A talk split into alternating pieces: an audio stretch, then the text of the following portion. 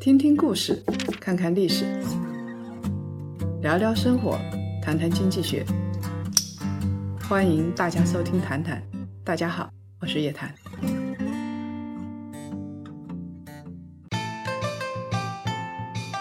各位檀香，大家周五好，也祝大家这个新年快乐。祝大家新年快乐！虽然这一期播出的时候大家已经过完年了啊，但是还是祝大家在新的一年里红红火火。这一期谈谈是我们年后的第一期的谈谈，比较特殊的日子啊，我们会跟大家说一点什么呢？我们来看看一百二十年前啊，中国和美国的牛年分别是怎么度过的。哎，这个放在一起对比呢，就会发现蛮有意思的，非常的魔幻，对，魔幻现实啊。从一九零一年到二零二一年，刚好是一百二十年，六十年一个甲子，就轮过了两个甲子，再次进入了辛丑年。我每年这个过年的时候啊，我老是听那些。分析师或者是听那些朋友在那儿说什么庚子不好啊，辛丑不好啊，这个这个不好那个不好，这都瞎扯。是因为中国人在近一百年的记忆里边啊，痛苦的记忆过于深刻了，所以他觉得每一年都不好的，每一年他都找出理由来给自己进行一个心理暗示。庚子年刚过去，我又听人家说什么辛丑年不好，因为有辛丑条约，这就是一种心理暗示啊。其实，在这个轮回之后，我们发现中国其实。发生了一个很大的变化，中国的改革从被动改革转向主动改革。所以，我们看看一九零二年，一百二十年前的中国，当时中国发生了一些什么事情？哎，对，当时的一些变革，就是大家熟知的这个戊戌六君子啊。那一九零一年呢，正逢辛丑年，当时中国迎来了特别不平凡的一年。大家除了辛丑条约之外，其实要看到前因后果，就是辛丑条约背后的东西。前一年，一九零零年的时候是庚子年，当时庚子事变爆发。庚子事变，我们印象中最深的就是八国联军进入北京。我们现在有很多八卦啊，说什么瓦德西啊，跟那个赛金花啊，对不对？赛金花就是那个时代的事情。然后还有很多八国联军从金銮殿抱走了这个宝贝那个宝贝。但是根据当时的历史记载来看，确实故宫里边啊。天天有东西在失窃，所以他们就轮流的值班，但值班也没用，还是在继续失窃的过程当中。为什么会发生这个事情？主要就是庚子年，当时八国联军入京啊。慈禧呢，因为她要生存，对吧？当时她慷慨激昂的抵抗，最后抵抗不住，为了生存，她只能接受和谈。所以她走的时候是打扮成一个老太太，很普通的老太太，蓬头垢面离开北京。离开北京，在故宫杀的最后一个人应该是珍妃啊，就丢到井里边去了。就为什么临走还要把？他很痛恨珍妃。那么不带你了啊？呃，就不带你了。我已经要逃难了，我干嘛还要带个累赘呢？所以他就相当于杀了一个俘虏，他最痛恨的那个俘虏啊。解解气。对，那一九零一年的时候，李鸿章这个大清的裱糊匠，这个裱糊匠是梁启超呃给他取的，其实内里已经一塌糊涂了，就外面涂涂修修的，跟慈禧最信赖的远房小叔。亲王奕匡在一起，在风烛之年开始了自己一生中最后一次重要并且屈辱的谈判。谈判的结果就是辛丑条约。在非常巨大的压力之下呢，慈禧就基本上把朝廷内部的保守派，尤其最顽固的什么礼部啊，什么那那些保守派，呃，基本上是一网打尽了。这不是慈禧愿意去打他们，愿意去杀他们的头，而是这个是。八国联军明确的提出来的一些诉求，你就你必须把这些保守的人给弄掉。在一九零一年的时候啊，李鸿章去世了，他这个一生中最后的一次重要的外交活动就是辛丑条约，然后慈禧太后。荣归故里，他非常讽刺的回到了金銮殿。我们知道他走的时候，我说他是蓬头垢面的，一塌糊涂的。他回来的时候，那简直是，据说花了一千三百多万两白银。啊，风光无限的就风光无限就回到北京了啊！这个时候，其实他在回来的路上就已经进行了一系列的改革，实施了光绪跟六君子提出来的大部分的方案，一一的就进行推行了。你看这个历史很有意思，先是皇帝提出要改革，然后呢太后不准，杀了改革派，然后呢 重用了一些保守派，后来干了两三年之后，发现不行，老外打进来了，保守派也杀一遍，对。然后把这个改革的举措再一一的进行推行，所以从一八九八年到一九零零年的这三年时间，是清王朝内部的最保守的那帮保守派他们最后反扑的机会，他们压制住了朝廷的改革派。其实这戊戌六君子跟光绪他们是不经打的，但是他们敌不过老外的坚船利炮。到了一九零零年这个时候，我们发现。改革派就再次活跃了，保守派就是内战内行，外战外行，打不过啊。当时好像说是他们给这个慈禧太后发战报，说这个就是八国联军已经到城门了，还在发这个发捷报呢，说我们赢了。然后太后懵了啊，告诉太后赶紧跑啊，这没反应过来是怎么回事都。太后她会有一些自己信任的人，她确实得到了一些虚假的信息，但是还不足以假到这种程度，因为她有几个非常信任的人会给她一些真实的信息。刚才我们说的这个奕匡啊，奕匡有可能给她虚假信息，但是荣禄据野史八卦说是他的旧情人是吧？啊，就他是非常相信的。那融入应该给他相对来说一些比较准确的信息。这时候的改革派又活跃了。其实当时改革派是我们后来唾弃的，像袁世凯。嗯，袁世凯当时起了非常大的作用。还有刘坤一啊、张之洞啊这些人，就建言献策，一路的电报，对吧？所以在政治、军事、经济、教育各个领域，他们都出台了改革的新政。就是他设了政部这个部门。就以前我们都是总理内阁大臣来管，没有什么专门的外交人员的。从这个时候开始有这种外交人员，而且在官员里边的排位的等级是相当靠前的。啊，就现在我们这个政府的主要矛盾都是外部矛盾，那自然这个外交就是一个重要的职位。对的，还有一件事情是比较重要的，就是在一九零一年八月份的时候，他还没回到北京，当时的乡试会试都不准用八股文的程式，而改试策论。什么叫策论呢？就相当于今天我们的建言献策的建议。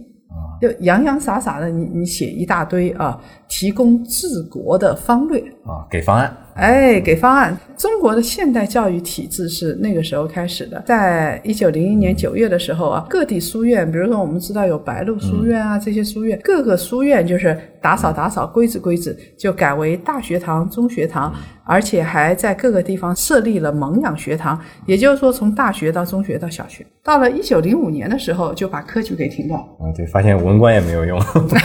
中国其实从唐朝那个时候开始的最重要的教育制度跟人才选拔制度，它就彻底废掉，换了一种模式，就是中国的士绅这个文人阶层跟朝廷的之间的系带就被切断了。这一年除了新式教育开始之外，还做了很多很多事情。它是新政之年，所以呢，这个。就成立了叫督办政务处嘛，就专门推行新政的。那这一年呢，除了教育，还有一件事儿，就是奖励实业。我们中国人传统排序里边都是士农工商嘛，士农工商。对啊，工跟商是最末的，他们是没有地位的。到了一九零一年的时候啊。就开始知道这个实业很重要，所以他推行新政就开始进行了一系列的规划。两年之后，在零三年九月份的时候，就设立了商部，鼓励工商啊，允许自由发展实业，奖励兴办工商企业，反正一大堆的事情。所以他有一句话叫做“通商惠国，为经国之政要”。这个时候，我们发现。既然朝廷鼓励了，而且兴办实业又是大势所趋，就民间的资金就开始源源不断的进入工商业了。这具体的数据怎么样？哎，看这个一九零零年以前的这个三十多年的时间里呢，资本在一万元以上的这个民族工矿企业呢，只有一百五十多家，而这个资本的总额是五千多万。一九零一年到清朝灭亡的一九一一年这十年的时间，全国新设立的厂矿呢有三百二十多家。然后这个资本余额总共是一亿，是以前这个三十多年的两倍，速度看起来还是发展的挺快的，但是还是不够快。还是不够啊！到南通去过的话，不知道有没有去看过张謇的故居。张謇是光绪年间的状元，一个状元他居然后来是以实业家著称的，他后来就不写文章了，所以他创办了一家又一家企业啊。他在海边盐啊、什么面粉啊这些东西，油厂啊都有。一九零一年当年的时候，他创设了一家叫做复兴面。粉厂后来不是有无锡荣家他们，主要是做面粉厂啊，做这些东西嘛。当时民营企业家也是很苦的，跟现在一样。张謇动不动就没资金了，荣家也是。我看他们的笔记的时候也是，因为他有才，他又是状元嘛。当时很多人就是想拉他入幕，就成为我的入幕之宾嘛。张謇就跟这些人很熟，他就找张之洞啊，动不动就。伸手问他们，跟我们现在一样，你要不要入股？你要不要投资？给我一点钱嘛，对吧？要求这个资本进入，解决他的燃眉之急。那我们说辛丑年过了之后，一系列的新政颁布了之后，慈禧是什么时候回到故宫的呢？回到北京的呢？一九零二年啊，一月八日，慈禧光绪一行又从这个西安。打道回府，这个逃亡的时间也一年多了。八国联军是一九零零年就到北京了，他们应该是零零年零零年跑的。到辛丑之后，他好像没有再跟西方去打，没有出更大的幺蛾子。但是相应的来说，他的控制力也就大大削弱了，因为大家明显看到，你做经济经济不行，做军事军事不行，所以到最后就北洋袁世凯他们就出来，新军就出来。了。就是下面这些能人都不服你了，就觉得你不行啊，所以我们就看到这个清朝的最后的结果就是地方割据嘛，这就是我们看到的一九零一年的时候中国的历史。哎，镜子的另一面，我们来看看一九零一年辛丑年的时候。美国又发生了一些什么事情？我们也只能摘要啊，捡一些这个市场上的事情来给大家说一说。一九零一年，美国是怎么样的呢？我们看到的现在的这个多数难题呢，就是当下中国的这些问题呢，当时其实美国都遇到过。这个历史讲出来也是比较有学习经验的。一九零零年的时候呢，美国有一个标志性的事件，就是它的 GDP 首次超过了它的宗主国英国。我们看啊，美国的 GDP 超过英国之后啊，按理来说它的市场应该特别好，对吧？但是美国那个时候也是大户垄断啊，虽然它经济很好，我们后来说进入镀金时代啊，呃，市场还是恐慌不断。呃，要相信在。市场的初创期绝对不是说经济好市场就一定好的，它不是同步的。美国当时金融危机是相当多的，动不动就发生崩盘，金融危机很严重。那在一九零一年五月份的时候，当年美国又发生了交易所危机。那我们这里重点讲的是两个人，一个叫哈里曼。另外一个大家都熟悉了，如果看过我们谈书这个节目的话，就知道我们经常说一个股票作手叫利维摩尔，他的书到现在为止还是经典。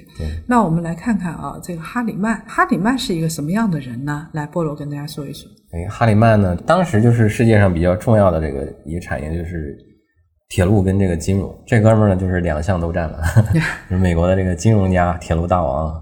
就是自己从杂工一路做到这个华尔街的经纪人，然后呢，又从这个金融转向做这个实业。因为当时美国是一个就是往西部开发嘛，先中部，然后西部，最重要的交通方式就是修铁路啊。我们知道，从一八六零年代开始，美国就不断的修铁路，而且当时他们又没有什么。呃，纪委对吧？又没有工信部来进行调控，所以他们一修就修好多，就没有全盘的规划，就是大家就是自由竞争，自由竞争，你修我也修，看谁修修得快。所以美国人害了很多欧洲人破产了，因为他没钱嘛，他就到欧洲去发债，然后发了债吧，这个铁路发现啊，同一条路线上居然修了两条铁路，甚至更多，所以他就还不出钱。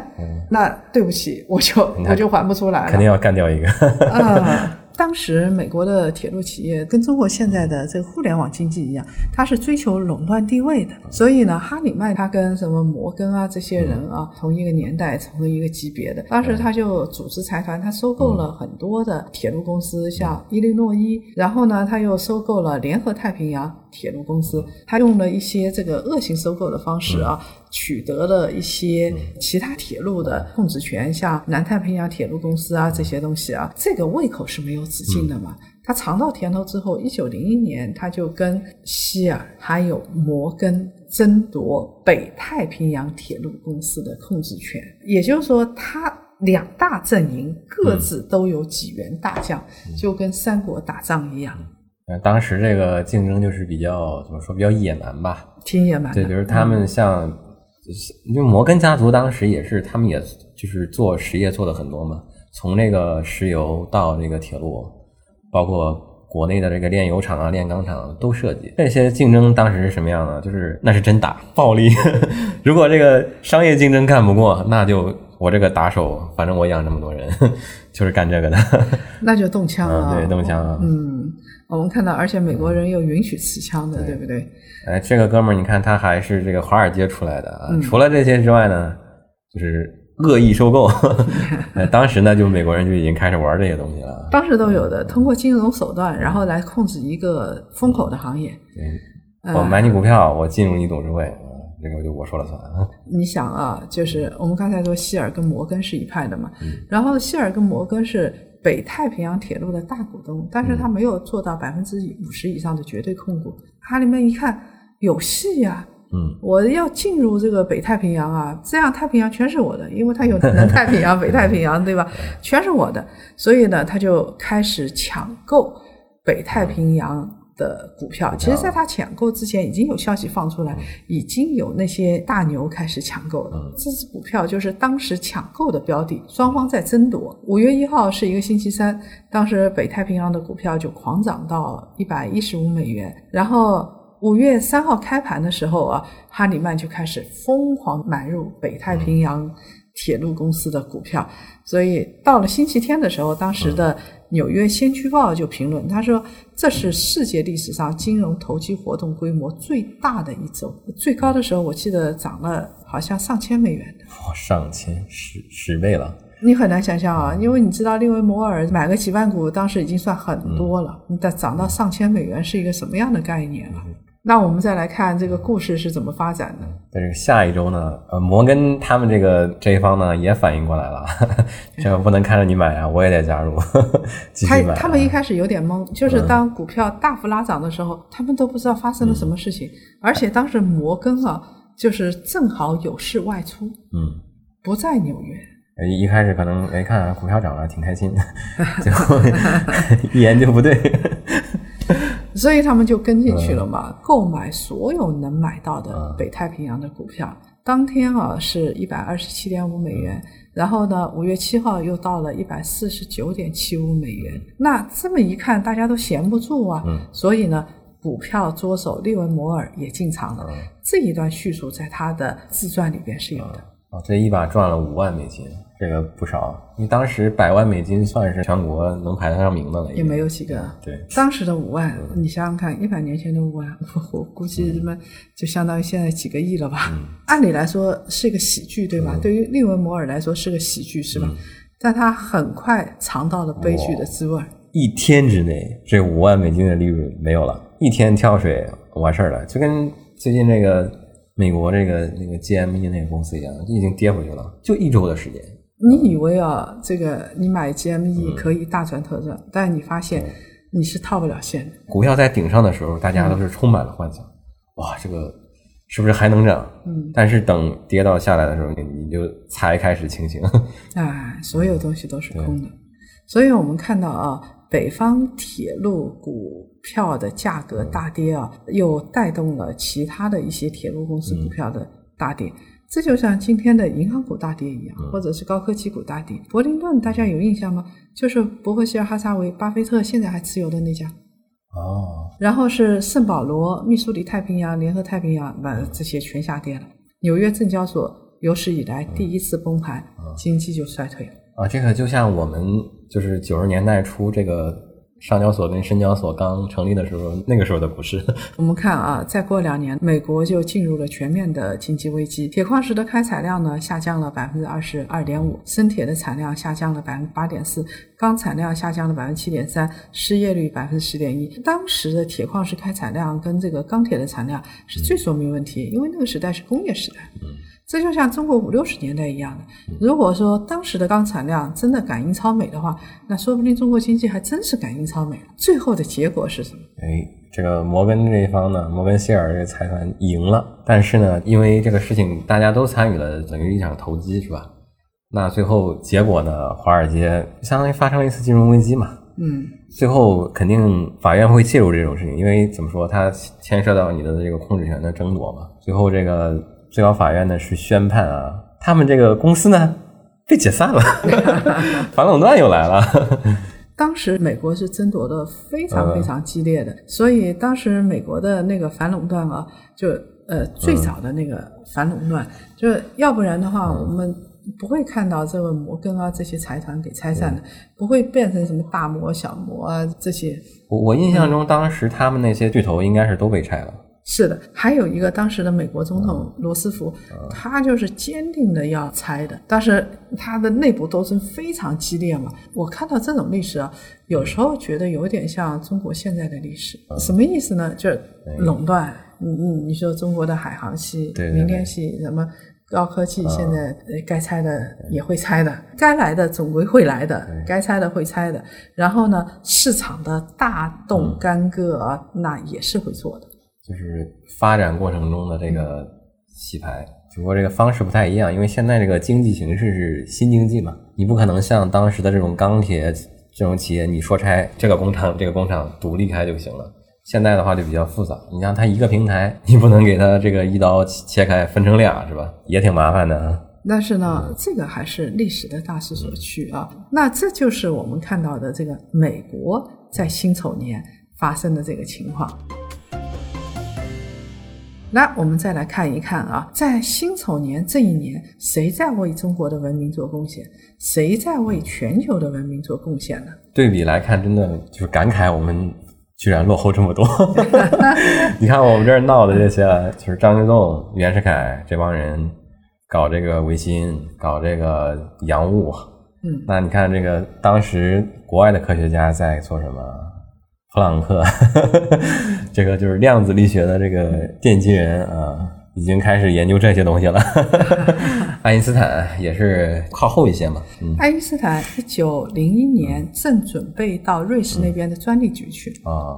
然后呢，他进了专利局之后，他当一个小职员，他就觉得不是自己的理想嘛。他业余时间就在那儿研究物理啊，研究这些东西。所以爱因斯坦大放光芒，就是一九零一年之后，他这一辈子最大的贡献就是那短短三四年做的贡献。因为我们这边还在这个为如何颠覆封建王朝努力，人家已经开始折腾这个一等于 MC 方了。当年是 X 射线。就伦琴射线嘛，一九零一年申请的专利，申请的专利。一九零一年还有一个专利，跟你们男人都是相关的，跟我们男人相关。对，好像不是什么好的专利。那 挺好的，这个专利对男同胞来说是一个大福利，就是节烈的可替换刀片。哦，这是一个大福利。对。你会发现啊，这人类文明、人类科技真是熠熠闪光。嗯，我看过《爱因斯坦传》，然后看《伽利略传》，从那个时候开始的这个科技，一直到现在为止，都是一个大的科技爆发期。那么工业时代也迎来了巅峰。我们知道，德国这一年专利局专利，它光是一个专利局，好像是一个部门就有七百多号人。哇，这是德国这一年英国的历史啊，我印象很深。除了各种打仗之外啊，什么什么这个战争、布尔战争、那个那个战争之外，我当时我看过阿加莎·克里斯蒂的自传，他们家就是一九零一年这一年是他父亲过世的一年，他才十一岁。按理来说，他们家的食品应该不怎么丰富，但是看过阿加莎·克里斯蒂小说的人都知道，他从小到大不缺吃的。就在圣诞的时候，他们的吃的东西就吃到撑为止。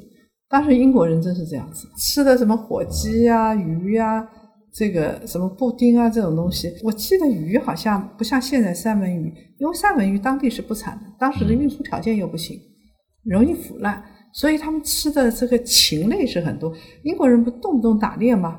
吃点兔子啊，吃点鸟啊，这种挺多的。还有一个就是他们的布丁，我印象挺深刻的。他在小说里边老写什么派啊、布丁啊这种东西。英国人喜欢做这个，所以我们看啊，在一百二十年后，中国人终于摆脱了饥饿时代。我们今天录的时间是二月九号。九号，我在看《山海情》。山海情哦，老师你也追剧啊？哎，追剧追剧。因为是我们公司的这个同事推荐我看的，所以演的特别好。我追的也不太厉害，我一般像越狱这种我就停不下来。这个呢，我就看一集、看两集可以停下来。但确实是拍的不错。一九九六年九十年代那个宁夏西海固那边移民，哇，太穷了。就是当时别说宁夏了，我们那儿都穷。九六年我五六岁吧，然后我记得小时候那真的冬天只有萝卜白菜。我们那儿什么都没有，就因为我们中原地带，中原地带就就只产小麦，就地里没有别的东西。就到冬天又冷，对吧？对又存不下绿色菜。对，那是真吃不下啊！你想一个冬天几个月，你就只吃这两样东西。就是你看看啊，就是你要说中国进步还有进步，但是啊，这个西方国家确实。哎呀，他从大航海时代之后，确实是越吃越多，各种胡吃海塞，各种吃啊。包括现在不是前一阵儿啊，美国人又搞事儿嘛，说这个中国人吃肉太多了，中国人每吃多少猪肉，亚马逊的雨林又少了多少，就开始扯。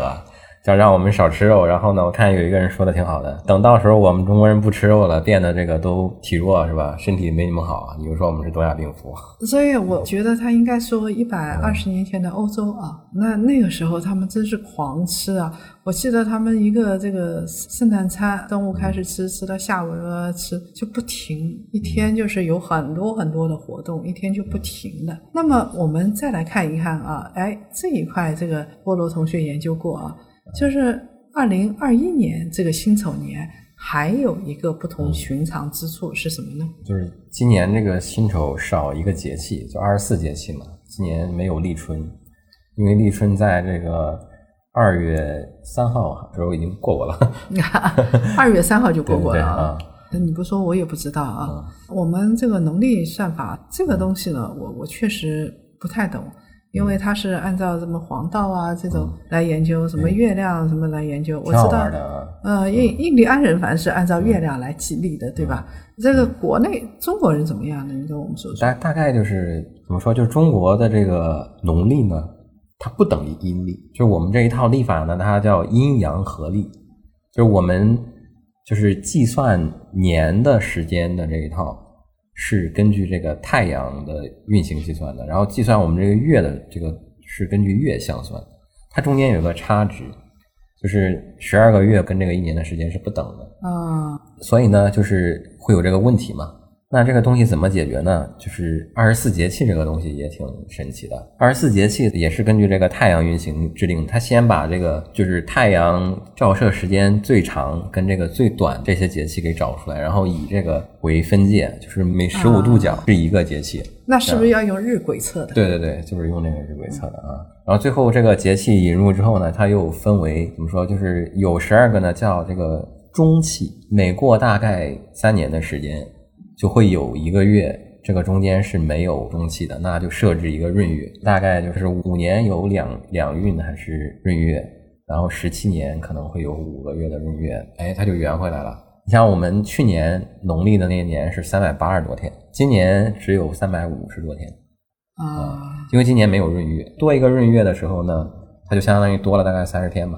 嗯，没有这个闰月的时候就是三百五十多天。